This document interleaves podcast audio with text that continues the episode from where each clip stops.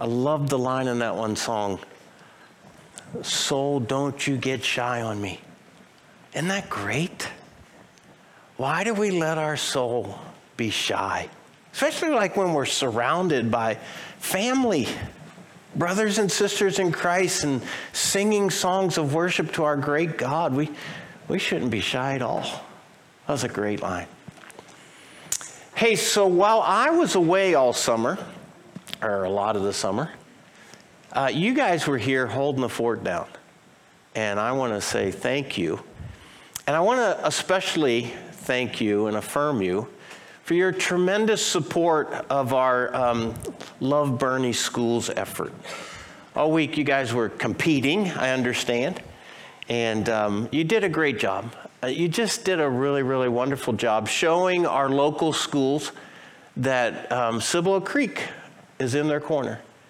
And um, you guys donated hundreds of shoes to go into backpacks and back-to-school clothes options for some families in our area.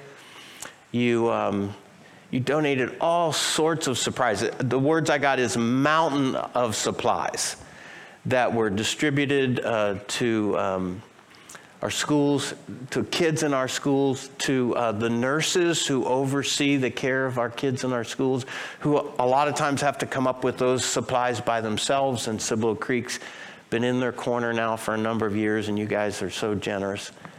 And then um, over four hundred children received brand new backpacks full of school supplies and clothes to go back to the school year with. Uh, these are families that need this sort of help. And um, if you remember those days going back to school and just knowing that, you know, you got some new clothes, some new cool shoes on, it just makes a world of difference. So I, I just want you guys to know, your donations make a difference. Those things that you shared throughout the summer are blessing children all around our area and families all around our area. And I, I just want you guys to recognize that. Does that make sense? So thank you. And I want to just say to you, to those of you who, through your donations, support this church, thank you. We are incredibly grateful for your provision toward our church and its ministry and the continuation of things that we hope to do in your life and in the life of our community. And so those of you who are making the choice to donate to Cibolo Creek, thank you. And for those of you who attend our church and you think of your this church as your church family, this is your church, and you're not currently giving by way of donations, I would just ask you to prayerfully consider. A monthly gift toward your church makes an enormous difference. And so I just want to encourage you to consider doing that. You can go to our website. You can learn a little bit more about different ways that you can give to Cibolo Creek. And I'll just tell you, your donations make a difference. Make sense?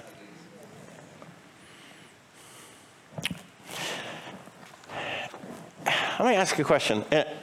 Am, am I the only one who spends an inordinate amount of time wishing that I had this entourage of experts who just followed me around all day, twenty-four hours a day, seven days a week, free of charge, to help me with things I don't understand, with things I don't know how to do, or things I don't have the skill to do? Am I the only one who wishes I had people to help me? It feels like I'm the only one. You guys are just looking at me with blank stares. I think about this a lot. Wouldn't it be nice to have some experts like who follow you around? And so I was I was thinking about like who would be in my entourage. And and here's here's the list I came up with. I, I'd like to start with a nutritionist. I mean, somebody to slap candy and cupcakes out of my hands. Somebody who would get in my face and give me the hairy eyeball when I'm considering eating my fourth donut. What is it with donuts? They're my kryptonite. I've never met a donut I didn't like. Well, except, except donuts with bacon on. No, you don't put bacon on donuts. Okay, I'm sorry. You just. But I'm the guy who I have to have my pancakes and waffle on a separate plate than my eggs and my sausages because they can't run together. But donuts, I can't say no. So somebody just help me think through the choices I make, like when to eat, how much to eat. I need some help on why. I mean, just a nutritionist would be a fitness coach, somebody to drag me out of the bed in the morning, make sure I get dressed and out the door. Whether I'm swimming or biking or running, they come with the workout for the day. They know what, um, you know, how many sets we're going to do, how many reps in each set. They know what the rest interval is, and then they keep me honest to it. Any of you exercise, you know how this works? Your exercise interval is like two minutes. And I think the clock just breaks. And then you have a rest interval for one minute, and it's like a fan. It just goes so fast. So I need somebody to coach me through that and keep me honest to my rest intervals just being a certain amount of time, and somebody to, you know, reassure me that the aches and pains are normal. I, I don't, I'm not dying. I mean, this, the, a financial manager, somebody to, Paul, don't buy that. You don't need it. It's somebody to help me think through where I should be saving my money, what stocks are great investments. I, I, I need a therapist.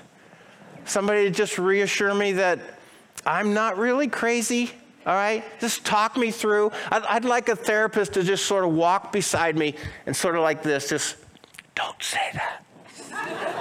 don't, don't say that. Or, or you should probably say something right now. You should speak up. I, I need a therapist to help me answer the question, do, does this dress make me look fat? I mean, just help me with that. I, I need thought. Um, I'd love to have a mechanic who just, you know, all those bells and whistles going off on my dashboard, they'd explain that to me and how I'd fix it. Um, I could use an appliance technician. I think, I think appliances in your home, there's an ecosystem, and they all talk to each other. And one of them says, okay, on uh, the oven says, on Thursday, I'm going to stop working. It'll be the next Thursday before they even get a repairman out to help them. And so um, we'll give them a week of the oven being broken. And then on Friday, when they, after they get the oven fixed, Friday, dryer, you're up. You have to stop working. Is that just me? All right, um, I, I, a computer technician. I know my way around a computer as long as it's nothing new or different. It's just the stuff I know how to do, but something doesn't work, and then I'm, I'm lost. A home repairman. It seems like it's an endless task. There's always something that needs to be fixed. So about, I'm going to say fifteen years ago, twelve to fifteen years ago, I was talking with a really good friend of mine, and I was telling him that one of the things that I really most wanted to be able to say in life is that I was, I was capable of repairing things. And the truth of the matter at that time, I was not. I, I didn't have the tools. I didn't have the know-how. I had no experience. I was, I was awful. I could, I could hang a, a, you know, a fan, but I would always make something worse before it got better. And I'd always need like eight trips to Home Depot. I was just awful at it.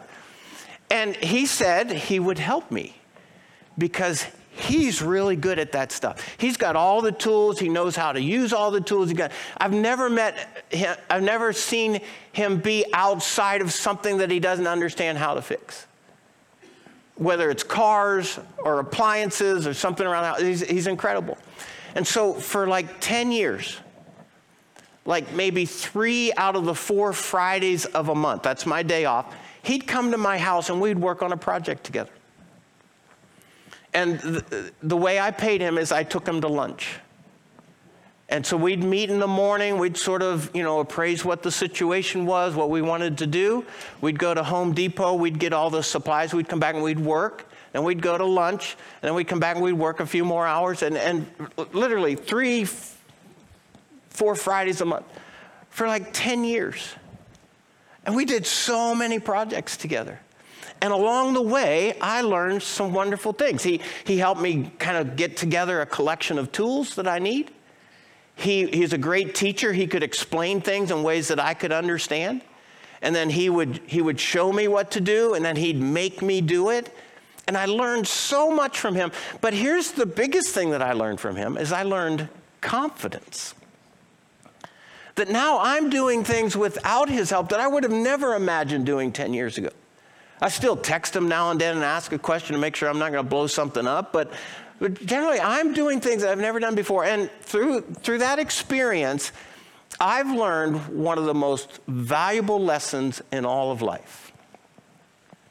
In fact, this is a lesson that wise people understand. You ready? The lesson is this: hard things are easier with help. Wise people understand that there's nothing, there's no shame in asking for help. Hard things become a whole lot easier if you have help. Do you understand that? Okay, but we're not here to talk about repairing appliances around your house, are we?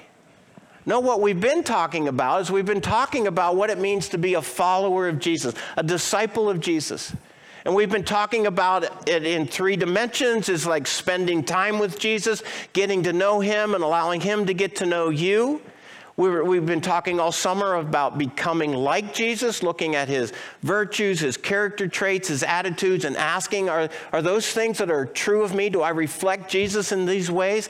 And then we're going to start, uh, uh, two weeks from now, we're going to start a discussion of doing what Jesus did, to look at the habits and the practices of Jesus and how he went about living his life and seeing what we can learn about how we should live our life. And so this summer, we've been looking at this idea of becoming like Jesus. We, we've talked about all these different virtues and traits of Jesus.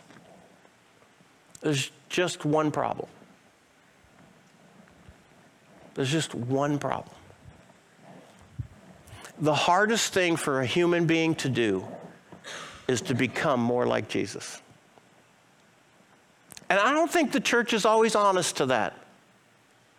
I think the church sort of misleads people into thinking, well, anybody can do it.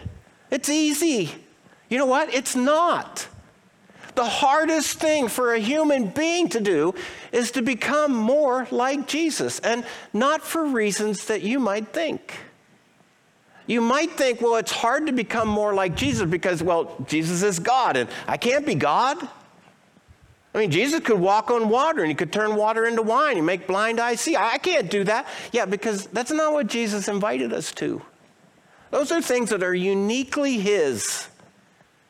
He invited us to become more like him in his love, in his grace, in his forgiveness, in his faithfulness. He, he invited us to be more like him in his compassion, his kindness, his sacrificial nature. But here's the reason why it's so hard. You ready? Now, uh, this might be difficult to hear, but this is the truth. This is what the scriptures have been trying to help us to understand for centuries. And it's this: there is an aspect of human nature that we are by nature fallen. We, we've fallen away from God. We're, we're depraved. Every one of us. We have the capacity for the greatest sorts of evil if given permission. We are sinful. We are, our, our lives, our heart is contaminated by sin in all aspects. There's an aspect of human nature we're fallen, depraved, sinful that's completely resistant to, even rebellious against, submission and conformity to the will of God as embodied in the life and the instructions of Jesus. Does that make sense? Why is it so hard for you and I to become more like Jesus? Is because there's a part of us as human beings that resists it. It's hard to become more like Jesus when everything inside of you is resisting it. I mean, just read Romans chapter seven. The Apostle Paul says, I, I don't know what to do. The things I want to do to please God, I, I can't seem to do that. And the things I don't want to do, I'm I'm a, like a professional at it. And he talked about it's just like a war inside of me. Why? Because our human nature resists everything that God might want for us in a pursuit of Jesus. You know, great news, Paul. Thanks for, glad I came to church today. Ah, but there is good news. There's help. Remember, hard things are easier with help? There's help. There's help for you and for me in the journey of becoming more like Jesus. In fact, did you know that that help from God is with us and in us twenty-four hours a day, seven days a week, to help us with the single most difficult pursuit in all of life? God has given us help. So, so we have two options. To become more like Jesus, we can either try really hard. Just knuckle down, pull ourselves up by our own bootstraps and really dig in and try to be more compassionate and try to be more gracious, and try to be more sacrificial. We can try really hard, or, or we can learn to harness the help of the Holy Spirit. But you know what? For many Christians, many American Christians, this is all so weird and spooky and we don't get this, that we would just rather do it this way. So, so today, we're going to explore a little bit of the Holy Spirit. We're going to explore a little bit today, and we're going to continue exploring a little bit next Sunday. You guys interested? Now, it'll be a stretch. It, it, you, you're going to have to sort of allow for some things that maybe you've never heard before or you're not comfortable with. You just, we're just going to have to explore this help that God has provided to you and to me as Christians if we hope to become more like Jesus. Otherwise, we're left on our own. All right, so you, you guys game? Uh, so I have a very astute statement to make. You ready? This is why you pay me the big bucks. Spiritual growth is fundamentally spiritual in nature. Worked on that all week. Thank you. What we have to understand is this idea of becoming more like Jesus is fundamentally a spiritual pursuit of life. It's spiritual in nature. It's different than any other thing that you might give yourself to. And so we have to understand and recognize that if we hope to make any progress in the journey of becoming more like Jesus. In other words, spiritual growth happens through spiritual means. Now, we get that physically. If we're talking about physical growth, we understand that things like eating, and drinking, and sleeping, and connecting with other human beings, just, just a couple of really essential ingredients to the, the, the physical experience of our life in order for us to grow. Do you make, does that make sense? Okay, so the same is true spiritually. It requires some resources that are uniquely spiritual in order for us to facilitate what happens in our life spiritually. And those things are different. They're different than food and drink and sleep and connection. And so we have to understand what, what are those other things? Because here's the deal. Here's the deal. If we just try harder, the more we attempt to manufacture spiritual growth through purely human means, I'll just go to church a lot. They tell me I'm supposed to read my Bible, so I'll, I'll do the five minutes and I'll tick, I'll check that box. Everybody else is raising their hands. I guess I'll do that too. And we try to manufacture spiritual growth through purely he, human means. The more frustrated, disappointed, and disillusioned we become. Because in the end, after a period of time, we just go, pfft, we throw up our hands for a different reason. Like, I, it doesn't work. I don't get it. Oftentimes we conclude, I'm just a loser. I guess I can't do this spiritual stuff. Why? Because we're doing it without the help. Or, or is that just me? The primary role of the Holy Spirit in the life of a Christian is to nurture spiritual growth in the journey of becoming more like Jesus. Does that make sense?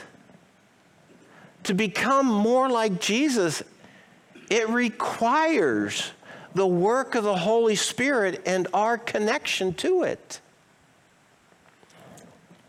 But again, it, it's just so unfortunate. After centuries, centuries, the church is still relatively clueless about the Holy Spirit.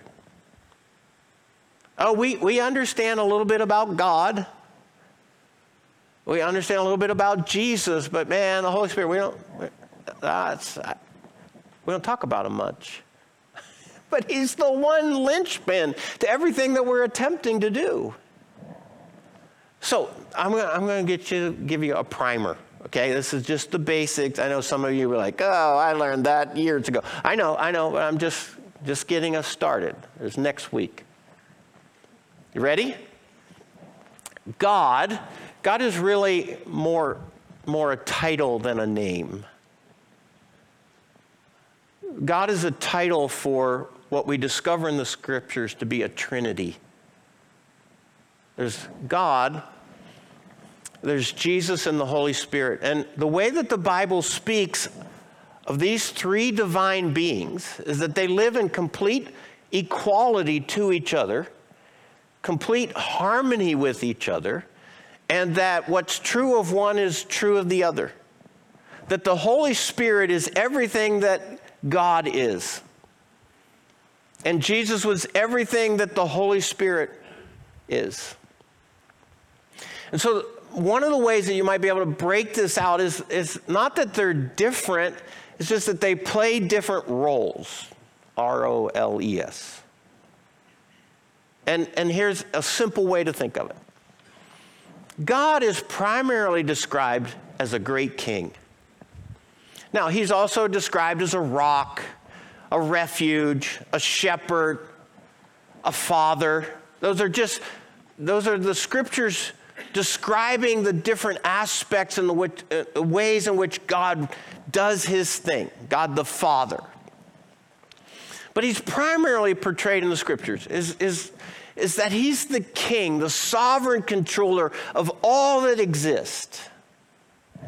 Jesus, primarily, yes, he's described as the good shepherd and the door and the way, the truth, and life. Those are all different dimensions of how we understand Jesus. But his primary role that he plays is that he's a savior. He and the Father made an agreement that he would come to earth, take on the limitations of a human being, and then he would offer his life as a payment for the sins of a fallen, depraved, sinful person. So his primary role is that of Savior. The Holy Spirit is described in the scriptures with this word advocate. And I kind of hesitated putting that word there because I, I didn't want to confuse you. It, it just means helper. His primary role, the reason for which he exists, is to help you and me in the journey of becoming more like Jesus. That's what he exists for.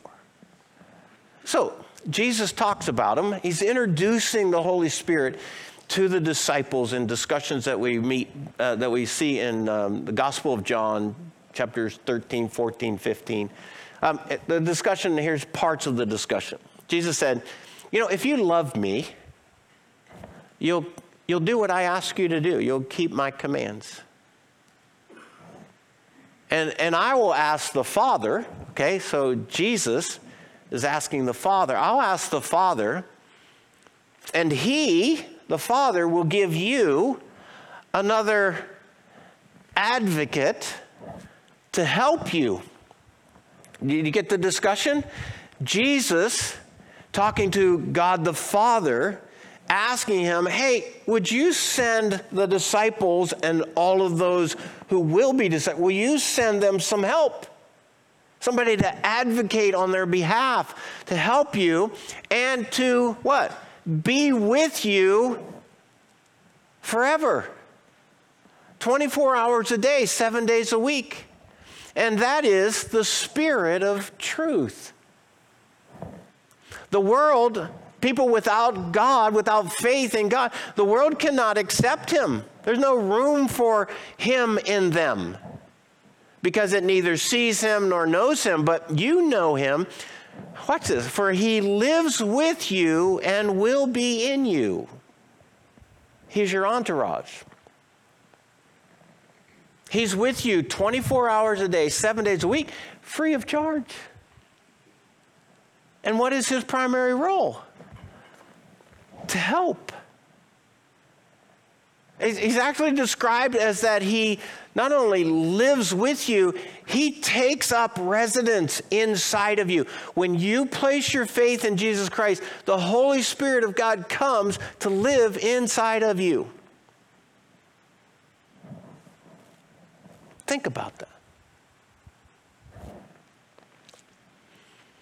Jesus said, whoever has my commands and keeps them is the one who loves me. The one who loves me will be loved by my Father, and I too will love them, and I'll show myself to them. Later in the discussion, Jesus replied, anyone who loves me will, are you seeing a pattern here? They'll obey my teaching. They'll do what I command. That, that's, that's how we demonstrate that we in fact love Jesus, is by obeying him. My Father will love them and, and will come to them, and we will make our home with them. Anyone who does not love me will not obey my teaching, Jesus said. All this I've spoken while I'm still here with you, Jesus is saying to his disciples. But the advocate, the Holy Spirit, whom the Father will send in my name, he will teach you all things and remind you of everything I've said to you. So what's Jesus saying to his disciples back there in the first century? He's saying, guys, I'm asking my Father to send the Holy Spirit to come and live inside of you. His primary role is to help you. To help you with the journey of being one of my disciples. And for starters, he's going to do two things for you. He's going to teach you.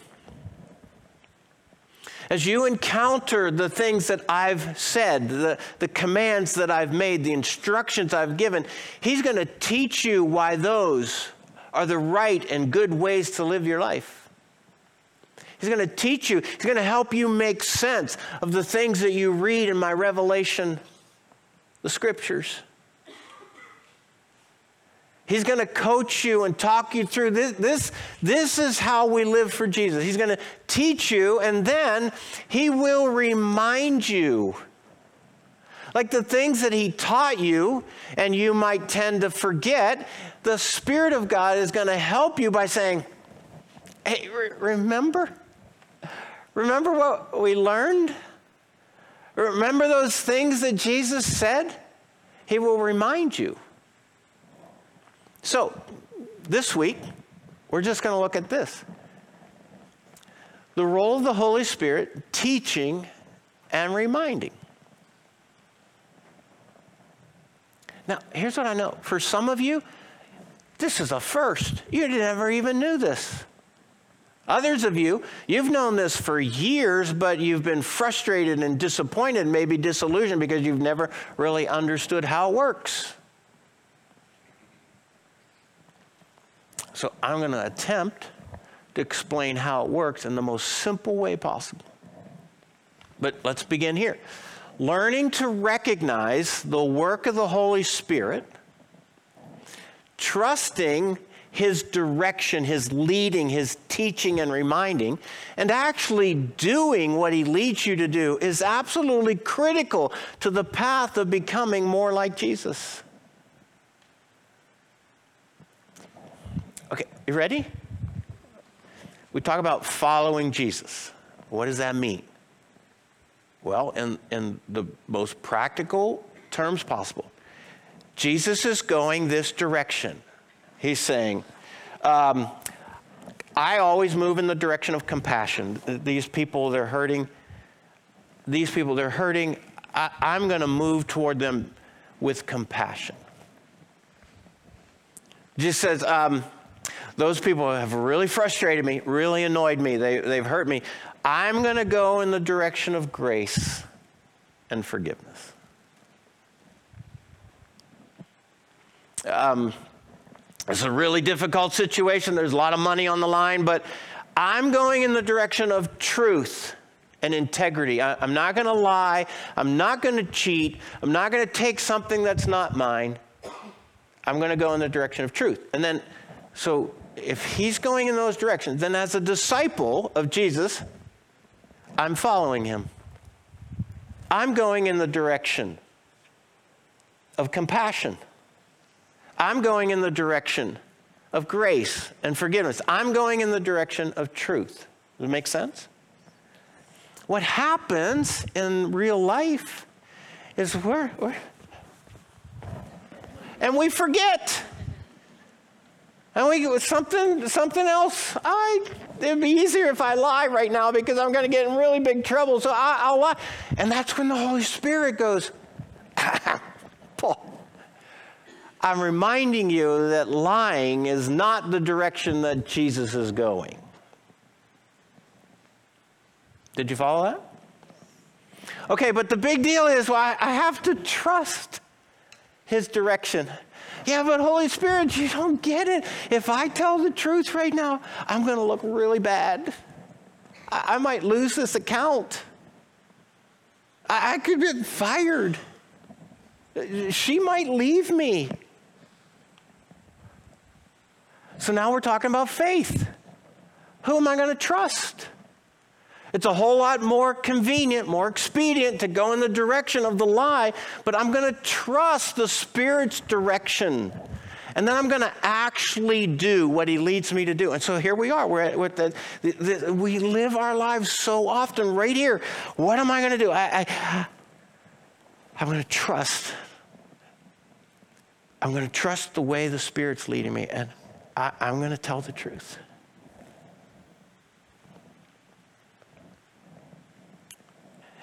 And in telling the truth,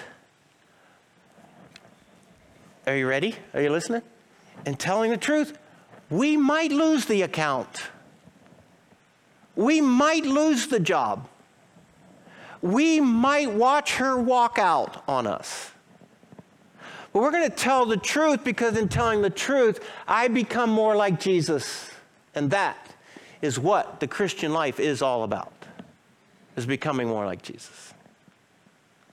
Not keeping the job, not making the bank. It's becoming more like Jesus. And just parenthetical, I make sure everybody understands this. The Holy Spirit will never lead you to do anything that is contrary to the truth of the Scriptures. Trust me, as a pastor, I've heard a million rationalizations for why somebody did something wrong, because they said the Holy Spirit led them to do it. No, he didn't.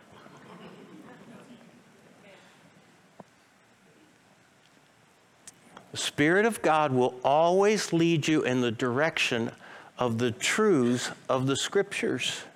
He will teach you and remind you of what? The truth of God and His Word. So, about ready to wrap up.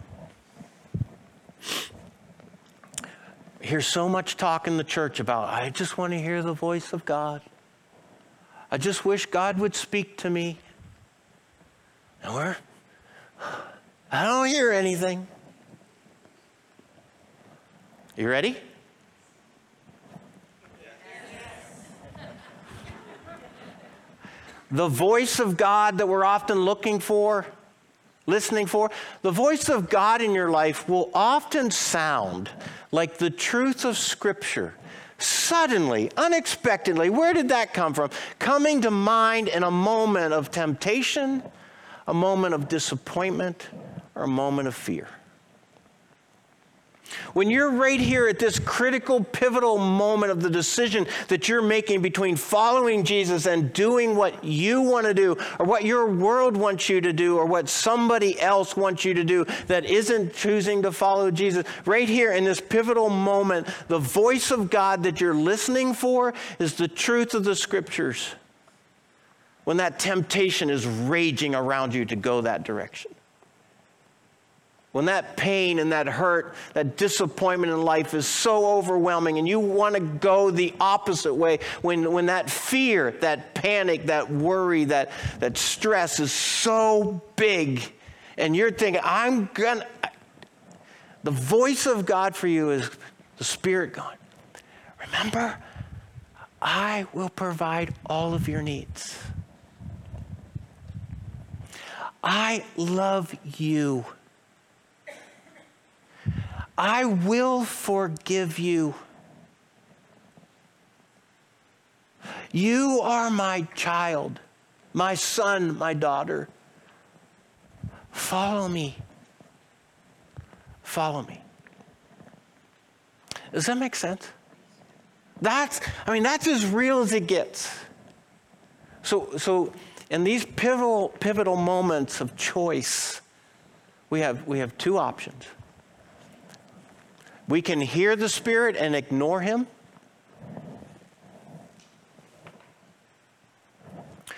Or we can trust and we can obey. It, that's, that's, that's as practical as it gets. I can learn to hear the voice of the Spirit of God as it reminds me of the truth of the Scriptures, and I can obey, or I can ignore and head off in a direction that Jesus is not going. So I leave you with this. We'll talk more about this next Sunday. A Christian attempting to become more like Jesus while at the same time ignoring the input of Scripture has little to no chance of seeing the transforming work of the Holy Spirit at work in their life. I, I don't have time to read my Bible, Paul. I'm so busy. Then you're busy with the wrong things. I, I don't have time to go to church.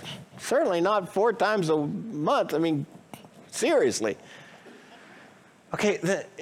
If you're not filling your heart and your mind with the truth of God as declared in the Scriptures, don't be surprised that it's really hard for the Holy Spirit who lives inside of you to remind you of anything because it's not there in the first place. This is why we study the Scriptures. This is why we gather for church, to fill our hearts and mind with the truth of God's Word, so that the Spirit of God has something that He can draw upon to say, we're going this direction. Make sense? I got to go. So do you. Let's stand together. Okay, I've asked you to stand. Okay? You may remember at the start of this summer, I invited you to take a survey. Anybody remember taking a survey? All right, now here we are near the end of the summer. I'm going to ask you to take another survey about the one that we took earlier this summer. And on the front of your copy of The Creek, little Q R codes. Follow the prompts on your phone. We got another survey for you. Just four questions. Easy. Just gives us a little bit of an idea of how we as a church can serve you in your journey of becoming more like Jesus. Make sense? I hope you'll do that with us. If I haven't had the chance to meet you, I'd love to make your acquaintance. I'll be here at the front of the auditorium following the service. Just come up and introduce yourself. Fair enough? Let's pray. God, thank you for sending a helper, your Holy Spirit. I pray, God, that you'll open our eyes and our ears, our heart and our mind to learn more and embrace better the work of the Holy Spirit who lives inside of us as Christians, that we might learn how to leverage the help that he's offering so that we can enjoy his help in becoming more like Jesus as you've asked us. Help us, Father, with these things, I pray and ask in the name of Christ, our Lord and Savior. Amen. All right, gang, have a great week. We'll see you next Sunday.